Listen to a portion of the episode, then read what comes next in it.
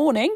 Uh, it's Lyndall here with a coronavirus retreat, episode 8. And um, I want to muse this morning for a few minutes on some famous stories from the Old Testament. Well, two famous stories, which are both about a similar kind of thing. That strange phenomenon in the Old Testament of seas, rivers being dried up for a crossing over. So obviously you've got the the God opening the way through the Red Sea, and then you've got the Jordan. Um, so through the Red Sea, just after the escape from Egypt, and then the people of Israel are in the wilderness for forty years, and then there's another opening of a way through the River Jordan, so that they can come into the Promised Land. And these two things, these two openings of the waters, have been much on my mind of late. And uh, I wonder if we might not be in a crossing over kind of a time. Um, the, the thing that I always think about these stories is that when you read them, maybe because of when we were little, I don't know if you read them as a kid, but to me, they always sound rather straightforward and you know terribly practical. So god just you know piled a bit of water up over there stopped a bit of water here made a nice pathway. Everybody walked through. Then all the water went back to normal. It was all fine. I imagine however you envisage these events it was absolutely nothing like that in in in what they were like. I mean um, i remember being i think it's universal studios in florida and i remember being on the attraction called Poseidon's Revenge, possibly something like that. And it's this whole thing where you get, it's like a it's not a ride, it's like an experience, and you go in and and you're you're in this story of that eventually ends up in some fairly impressive kind of special effects of monsters fighting and all sorts of things. Anyway, as a part of it, you walk through a tunnel which has water kind of like a waterfall on either side of you, behind glass, I hasten to add. But there's lots of kind of spray in the mix, and there's lots of there's there's a it's a whole thing that you're walking underwater, and it's quite a daunting experience. It's it's it doesn't feel like a safe place to be. I think is my point really, and uh, uh, walking across a place that you're not meant to walk across is I think is not doesn't feel like a particularly safe thing, does it? And I don't know what would it be like to walk through a seabed with a great wall of water on either side of you? What would it be like to walk across a river that was in flood? The Jordan was in flood, by the way, uh, in Joshua 3, uh, and the water is all, you know, piled up, a huge pent up flood of water that could wipe you out in an instant. What does what does that feel like? And um, I, I've I've um not walked on many riverbeds in my time, but they tend not to be nice and sort of comfortable.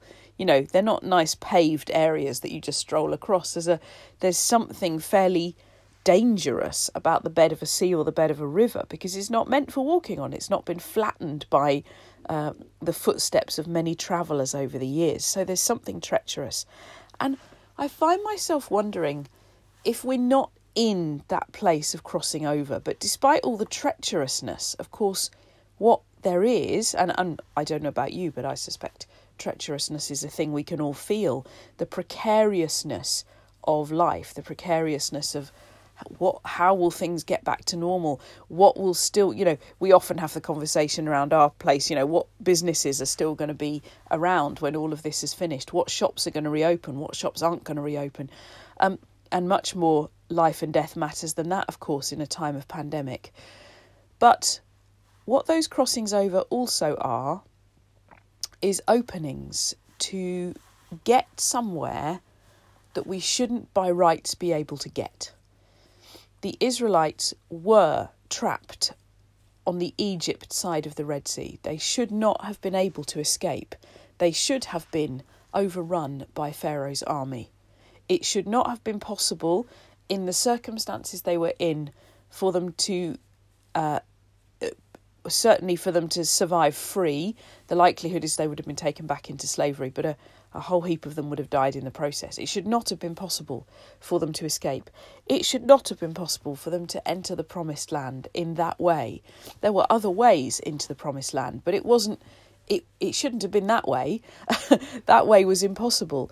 They were confined, constrained by the boundaries of the wa- those bodies of water that they encountered. And you know, a lot of the time we are confined and constrained by the way life is. I I'm often confined and constrained by the rivers of busyness, by the seas of uh, priorities and conflicting priorities and things that need doing, by the the waves of what my life is and what my life has become, and what my life needs to be for those around me. And suddenly things have dried up.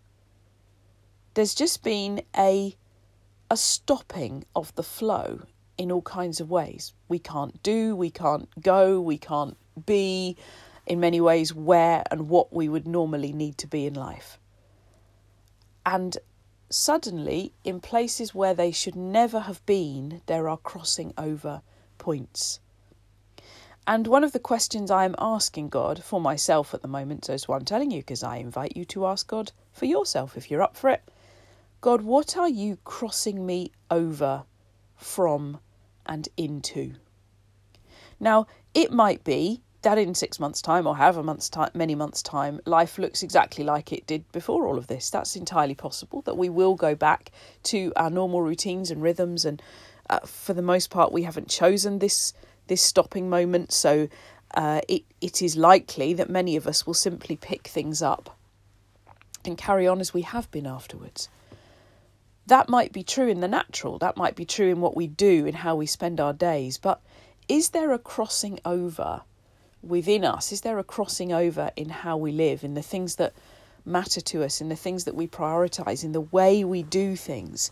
Is there a crossing over that God is calling us to in this particular season. So even if outwardly things go back to normal, inwardly we are not the same. And that's my challenge. What are you crossing from and to? What is God saying? I am taking you out of this. I am taking you into this. Or sometimes, more accurately, I am taking this out of you and I am putting this into you. I am removing this, but I am giving you this. I um I often think about the priests in the River Jordan. So basically, the way the story went was the priests had to put their feet uh, into the water, and the water stopped. And as they walked out to the middle, uh, they held the Ark of the Covenant in the middle of the river as everybody went past. And uh, they stayed until the last person, and we're talking, you know, probably over a million people, had walked across that river. And then they crossed themselves. And I often think of the the priests in the middle of the river. People who had the best view of where people were coming from and where they were going to. People who held those two things in tension, remembering what we've come from and looking forward to what we are going to. And that's a priestly role in prayer. The priestly role of holding, thinking about, reflecting on, and holding before God in some way. God, show us where we've come from and show us what you're taking us into.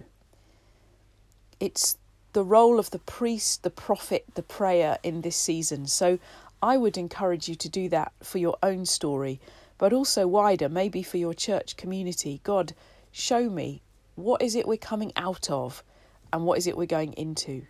Maybe even for your denomination maybe for the nation, maybe for the world. I mean, think big, why don't you? I was having a conversation with Phil yesterday about capitalism uh, and and how what we're living at the moment might change world orders in dramatic ways. That's that's the kind of scale at which he thinks. So you know, go for it.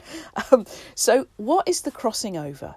Can we think about it for ourselves, and can we ask God to speak to us about it for others too, for those contexts in which we live our family, our church, our denomination, our nation, and our world.